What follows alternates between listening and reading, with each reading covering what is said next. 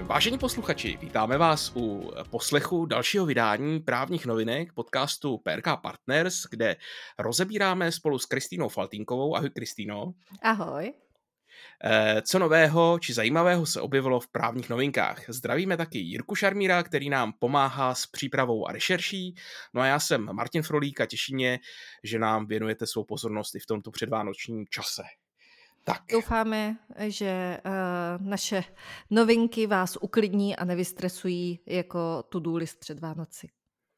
Tak a že se vám nepřipalují Vánočky jako našim prezidentským kandidátům. Tak eh, a eh, já se rovnou zeptám, Kristýno, co si objevila nového mezi chystanými zákony?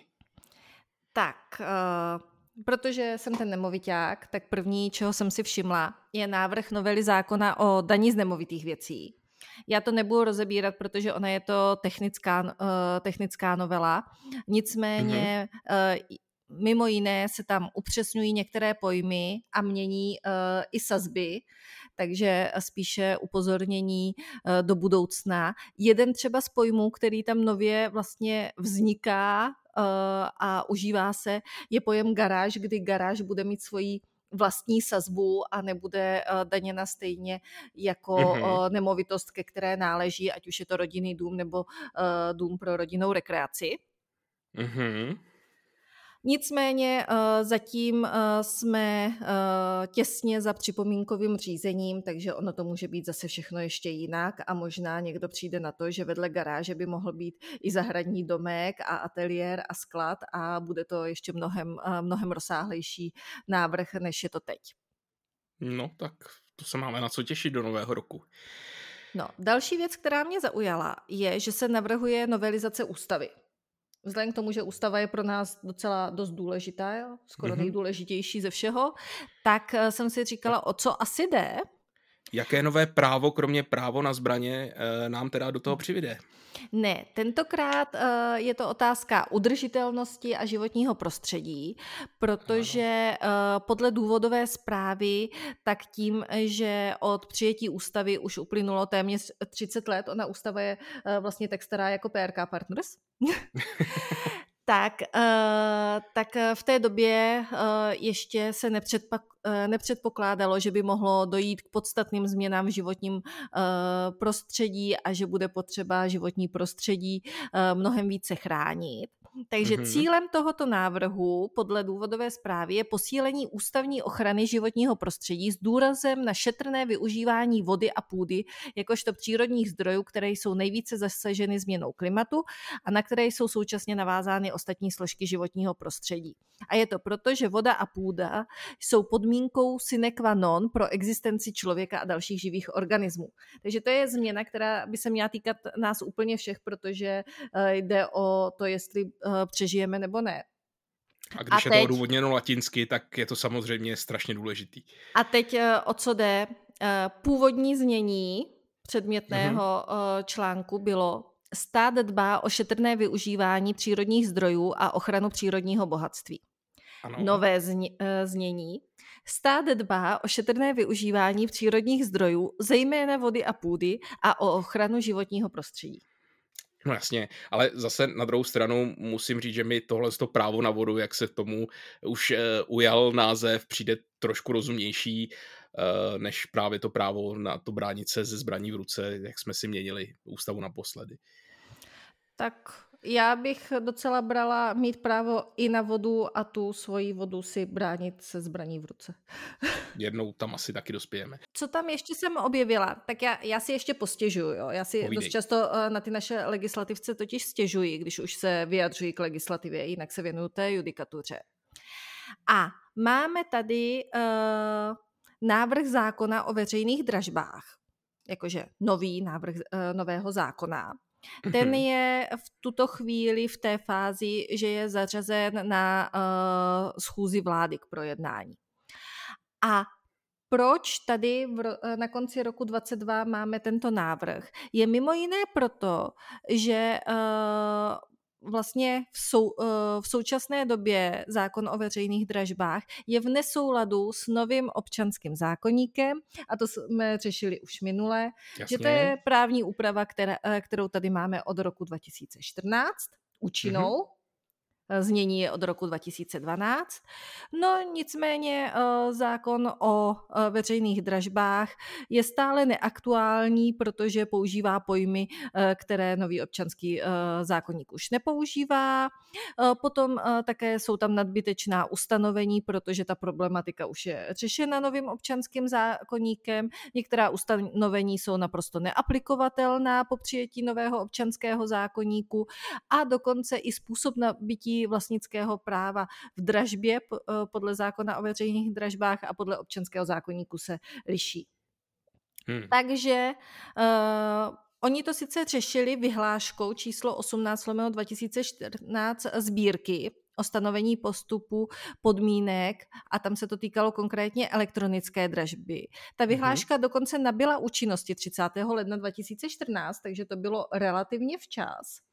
Nicméně v průběhu toho legislativního procesu eh, tak eh, se ukázalo, že když jako něco se řeší eh, ve vyhlášce, tak by se to prvně mělo vyřešit v tom zákoně, protože vyhláška je přeci jenom prováděcí předpis. No a tak už teď, v prosinci 22, tu máme změnu zákona, aby to bylo všechno v pořádku. Tak je to zhruba 8 let, skoro 9, ale nakonec jsme se tam dostali. A to je jsme, důležitý. Jsme tam. Tak, co, co zaujalo tebe? Eh, něco, za co bychom je mohli pochválit?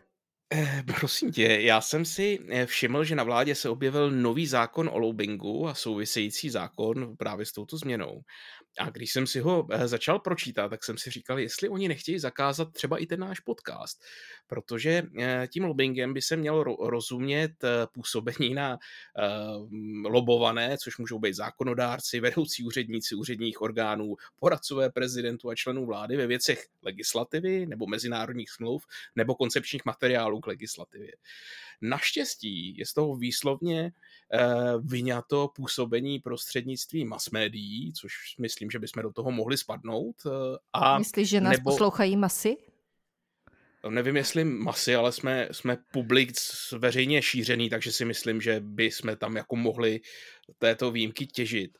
A e, možná si své názory budeme moct říkat do éteru i do budoucna. Každopádně eh, je velice zajímavá tahle úprava v tom, že eh, ty eh, lobující budou moci lobovat jenom pokud budou mít povolení. K tomu, aby povolení získali, tak budou muset být bezúhodní, což znamená, že nebudou smět být odsouzení za některé vyjmenované trestné činy a budou muset každých šest měsíců eh, psát prohlášení o, o tom, o té své lobující, lobovací činnosti, lobistické činnosti asi bude to nejsprávnější. Eh, a každých šest měsíců vykazovat, koho a jak lobovali.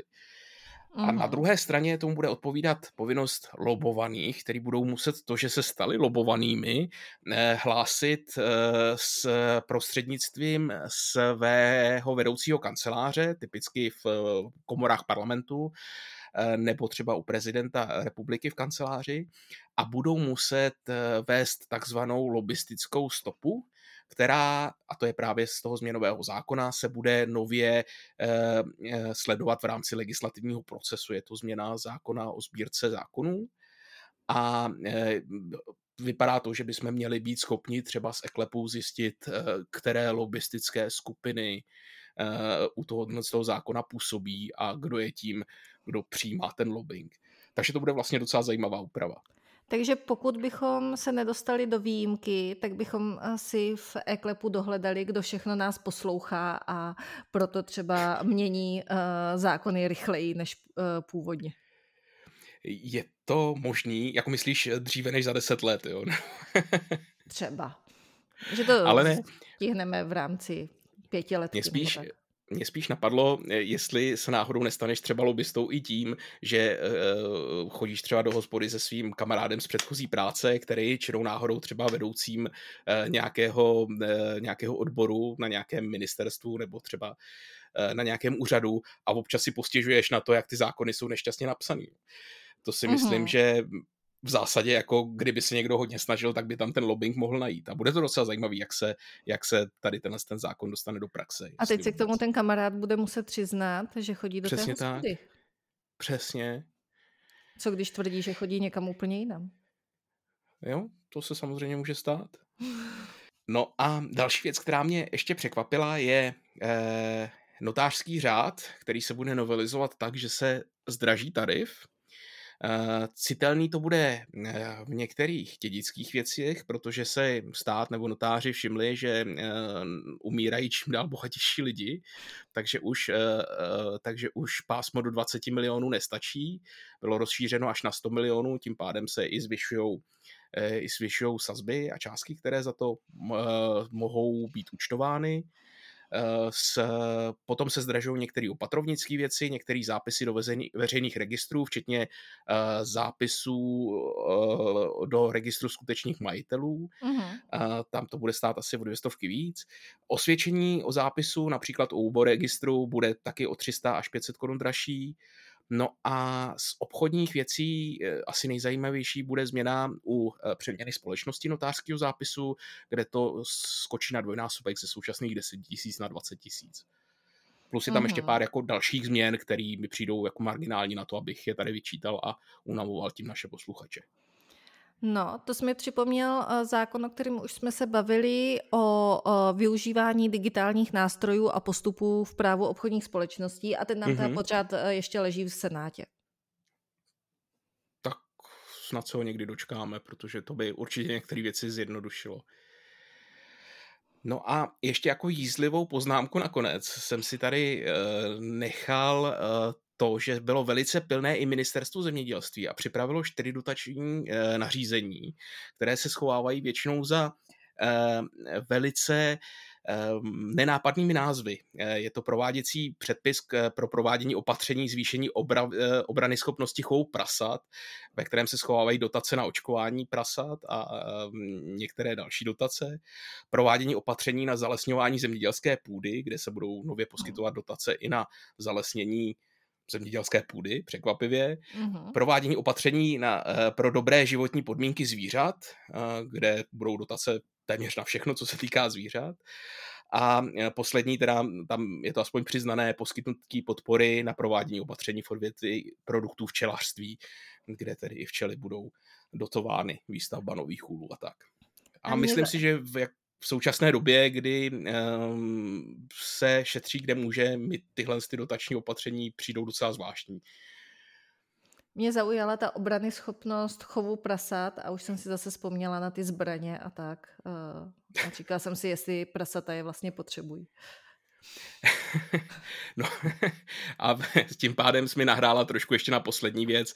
Eh, kromě toho ministerstvo zemědělství připravilo i vyhlášku, respektive její návrh, eh, kterým se mění eh, vyhláška o zdraví zvířat a jeho ochraně a zavádí se nová funkce inspektora ochrany zvířat proti týrání.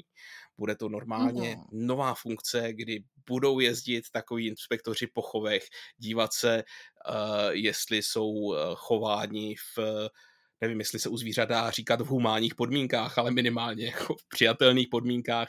Bude na to nová certifikace, nový školení a, a, a takovýhle, takováhle vyhláška se teď připravuje.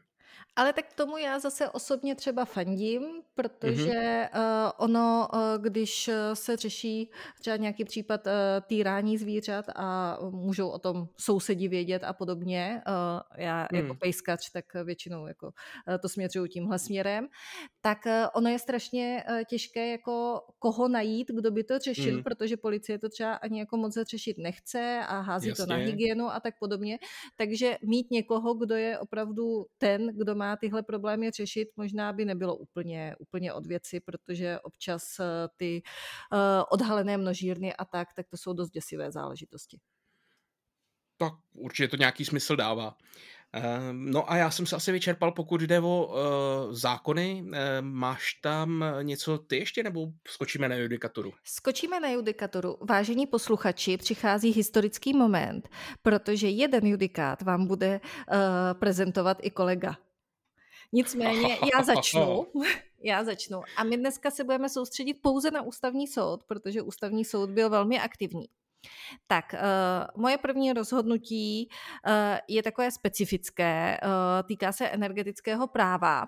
Protože tady eh, si stěžovatelka stěžovala na zamítavá rozhodnutí energetického regulačního uh, úřadu, který mm-hmm. nevyhověl uh, v tom, že požadovala přiznání práva na podporu elektřiny, to znáš, mm-hmm.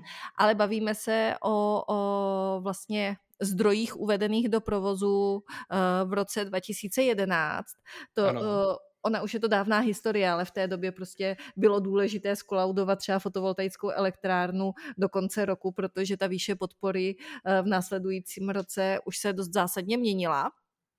A některé On... Eh, předsedkyně eh, z tehdejšího energetického úřadu si potom s tím užili hodně eh, radosti na policii České republiky a tak. Přesně tak, přesně tak.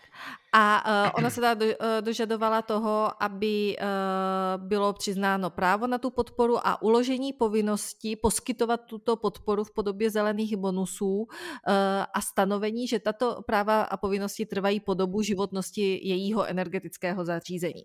Mm-hmm o to šlo reálně. Nicméně, uh, protože ta, uh, tahle oblast je regulovaná na úrovni Evropské unie, tak v rámci řízení, ono to pak procházelo samozřejmě přes soudy, tak byla i řešena otázka, uh, která by se měla předkládat jako předběžná otázka soudnímu dvoru Evropské unie. Mm-hmm. A mhm. soudy to prostě neudělali.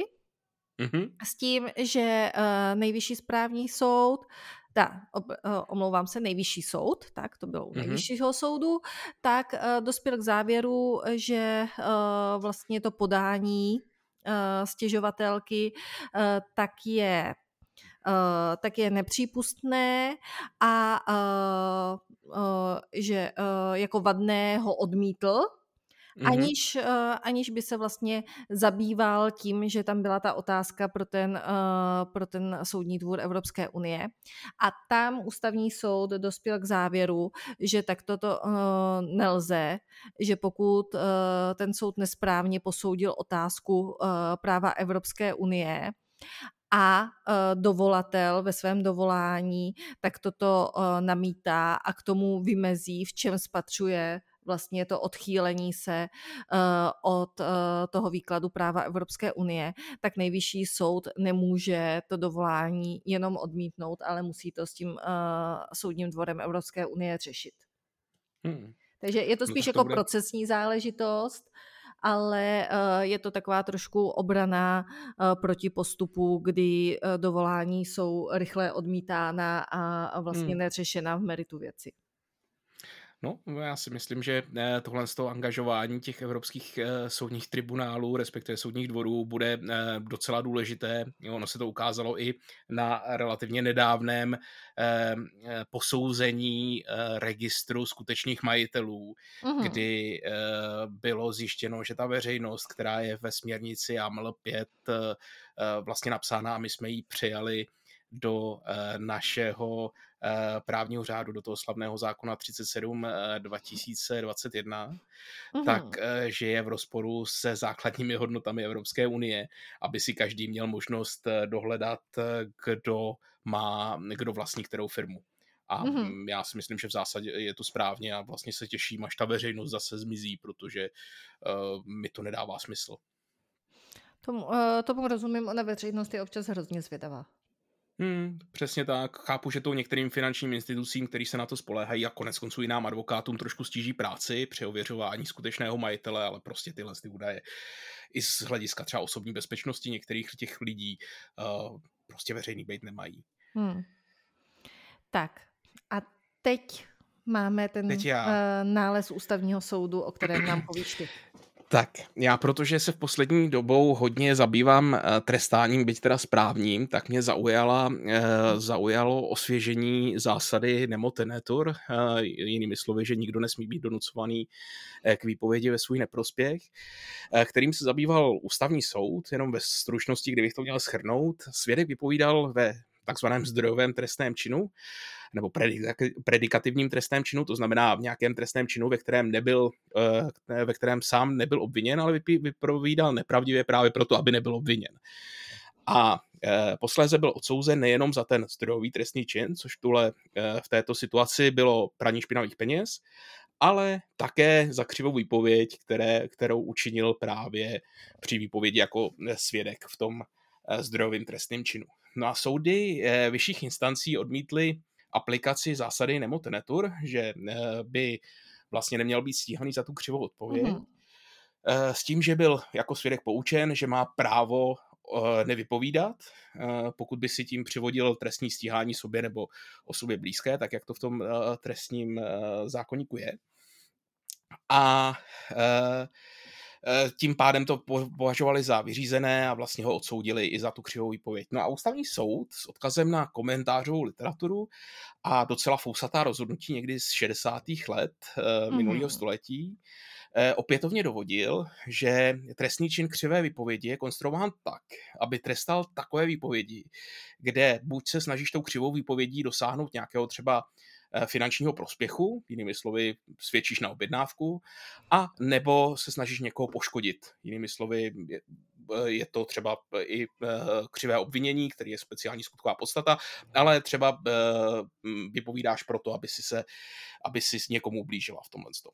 No ale naopak to není konstruováno, pardon, tak, aby si se nepřivodila právě to trestní stíhání, a soud říká, není pravda, ústavní soud, myslím, není pravda, že by existovaly pouze dvě cesty, že buď vypovídáš pravdivě, anebo nevypovídáš vůbec. Eh, máš právo i eh, nepodat přesnou výpověď, respektive podat nepravdivou, zejména proto, že kdyby si odmítla vypovědět eh, ve smyslu svých práv, tak by si musela přiznat, z jakého důvodu nevypovídáš pravdivě.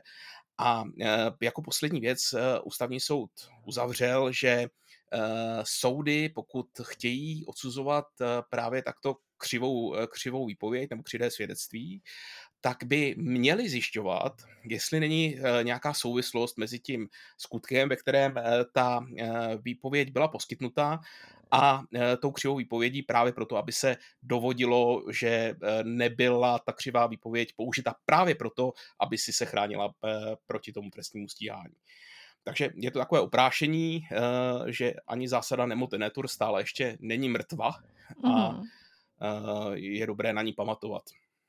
No určitě, protože uh, já chodím tak k soudům uh, v civilních věcech, nikoli v trestních, hmm. ale kdykoliv je svědek poučován tímto způsobem a není mu to takto vysvětleno, samozřejmě je hmm. jenom uh, citován ten zákon, tak většinu to svědků to dost jako vyplaší a vyděsí a potom, uh, potom doplňují své výpovědi slovy možná asi myslím si doufám, ano, ano. A protože se strašně bojí, že když něco řeknou jako jednoznačně, tak co kdyby to náhodou nebyla pravda? No, co oni kdyby to se určitě té, Oni to určitě znají z té televize, z těch amerických seriálů, kde se tomu říká poučení Miranda v, podle hmm. nějaké slo, které, které právě k tomu bylo dosvědčeno a e, takové ty záběry na ty zákroky těch drsných policistů, jak e, toho, e, toho svědka nebo spíš toho obviněného tisknou k zemi a říkají, máte právo nevypovídat, cokoliv hmm. povíte, bude použito proti vám, pokud řeknete nepravdu. Tak myslím si, že to asi nepoučeného lajka může znejistit takové poučení o tom, že se může vystavit trestnímu stíhání v případě poskytnutí nepravdivé výpovědi. Opravdu ano, takže mělo by to být možná doplněno i v tomto smyslu. Určitě. Tak, co ještě uh, ústavní soud uh, v posledních 14 dnech řešil? Tak, uh, máme tu po delší době opět jednu, jedno, jednu kauzu z rodinného práva, Hmm. Eh, v daném případě se jednalo o rodinu s jedenáctiletým synem s tím, eh, že eh, původně eh, tam byla střídavá péče rodičů, ale soud dospěl k závěru, že je nevyhovující a svěřil syna do péče matky. Nicméně mm-hmm. z nějakých nekonkrétně popsaných důvodů, tak i přesto, že byl syn svěřen do péče matky, tak zůstával u otce a otec její matce nepředal. Měli tam evidentně mezi sebou nějaké spory, takže dokonce tam proběhlo další řízení, kdy otec se do, domáhal toho, aby byl eh, syn eh, svěřen do jeho péče a tomu se matka bránila. Soud nařídil výkon rozhodnutí uložením pokuty za to, že syna matce nepředal ve výši 20 tisíc. A tam už se zapojil kolizní opatrovník toho dítěte, který mm-hmm. navrhoval podle všeho umístění nezletilého do neutrálního a stabilního prostředí v dětském diagnostickém ústavu. To soud ale zamítl. No pozor, pozor. Nicméně uh, krajský uh, soud v Českých Budějovicích jako uh, odvolací soud, tak původní rozhodnutí částečně potvrdil, ale změnil je tak, že se nezletilý umistuje do dětského diagnostického ústavu Aha. a otci uložil, aby tam nezletilého předal. Aha. Protože uh, soud dospěl k závěru, že oba rodiče trvale nerespektují soudní rozhodnutí a i když eh, byl eh, nezletilý tedy svěřen do péče matky, tak fakticky je v péči otce a dosud eh, tam neproběhl ani jediný styk matky s nezletilým. S ohledem na chování rodičů, kteří nejsou schopni vzájemně se domluvit, tak soud umístil nezletilého 11-letého do neutrálního prostředí dětského diagnostického ústavu, kde podle soudu nebude ovlivňován a stresován jejich konfliktem. Takže soud opravdu dospěl k závěru, že lepší je toho 11-letého kluka uh, dát do uh, takzvaného diagnostiáku. Ano. A uh, protože se rodiče nemůžou domluvit, uh, u koho z nich bude, a, uh, a dokonce no. toho 11-letého se ten soud ani neptal, co on jako na to a s kým chce uh, vlastně být, žít a podobně. No, no nemůže tak... domluvit. Já jsem pochopil, že to rozhodnutí bylo akorát jeden, jeden, z, jeden z těch rodičů to nerespektoval a toto šalamounské řešení eh, ve stylu tak to dítě rozetněte a každý dostanete půlku nebo ho nedostanete žádný, eh, mi přijde takové dost absurdní. No ono dokonce uh, vlastně ta matka nezletilého se vyjádřila k té ústavní stížnosti, kterou proti tomuto podal otec, připustila, že jsou tam neschody ohledně předávání Aha. syna, požadovala svěření teda do své péče, nicméně se vlastně k té ústavní stížnosti uh, připojovala, považovala ji za přínosnou, pokud jako v důsledku toho, že byla podána ta ústavní stížnost, tak si nebude umístěn do dětského diagnostického ústavu. A tady mm-hmm. teda ústavní soud uh, byl aktivní a byť je to velmi, velmi neobvyklé, aspoň mm. z hmm. naší praxe, tak ústavní soud odložil vykonatelnost napadeného rozhodnutí, mm. takže, uh, takže ten chlapec do toho diagnostického ústavu nemusel protože ono jinak to odvolací rozhodnutí už je konečné, nabíde právní moci a musíš se jim řídit, i když podáš ústavní stížnost za normální Jasně. situace. Takže ústavní soud opravdu odložil tu vykonatelnost a uh, následně rozhodl ve věci samé tak, že stížnosti vyhověl a částečně zrušil ten rozsudek krajského soudu. Hmm. A k tomu uvedl, že základním uh, prvkem práva na ochranu uh, rodinného života je soužití rodičů s dětmi, v jehož rámci se pak má, v rámci toho soužití se má uskutečňovat péče o děti a jejich výchova. A v případě, že soud umístuje o, rozhoduje o umístění dítěte do zařízení ochranné výchovy, je povinen zkoumat jak zákonné předpoklady, tak zejména nejlepší e, zájem toho nezletilého dítěte tady ten soud rozhodl o umístění, aniž by v řízení prokazoval, zda je dítě bez řádné péče, či zda je ohrožen jeho vývoj, zda jsou vůbec jako hmm. nějaké důvody, proč by ta nemohl být s tím otcem, i když soudy rozhodly, že má být s matkou. Ehm, a dokonce je tady vysloveně řečeno, že umístění do diagnostického ústavu nevratným způsobem předurčuje prospívání dítěte v jeho dalším životě a představuje citelný zásah soudu do jeho osobního a rodinného života. Hmm. No jasně, to dává smysl a vlastně mi přijde to, ten způsob, kterým ten soud rozhodl, eh, vlastně úplně nemístný, jako v situaci, kdy já takhle eh, trestám holky, dcery, když se mi přetahují v hračku, že dokud se nedohodnou, tak si s ní nebude hrát ani jedna, tak eh, to použít na živou bytost mi přijde fakt absurdní. No, takže, takže tak. A na odlehčení ještě poslední nález ústavního soudu. Tam šlo o vydání duplicitní SIM karty kdy, uh, a pozor, policie, uh, orgán policie České republiky tak uložil stěžovatelce, což předpokládám, že teda uh, byl někdo, kdo vydává SIM karty, tak pořádkovou pokutu za to, že nesplnila jeho výzvu a neposkytla mu informace k získání duplicitní SIM karty. Následně mm-hmm. dokonce soud uh, vlastně uložil té stěžovatelce, aby vystavila a poskytla policejnímu orgánu duplicitní SIM kartu k telefonnímu číslu, jež měla poškozená v rámci uh, vlastně nějakého řízení, tak v minulosti používat. A uh, tady uh, se vlastně ten, kdo měl vystavit tu duplicitní SIM kartu, tak bránil tomu, že to přece nemůže něko, uh, něko hmm. druhou SIM kartu k cizímu telefonnímu číslu.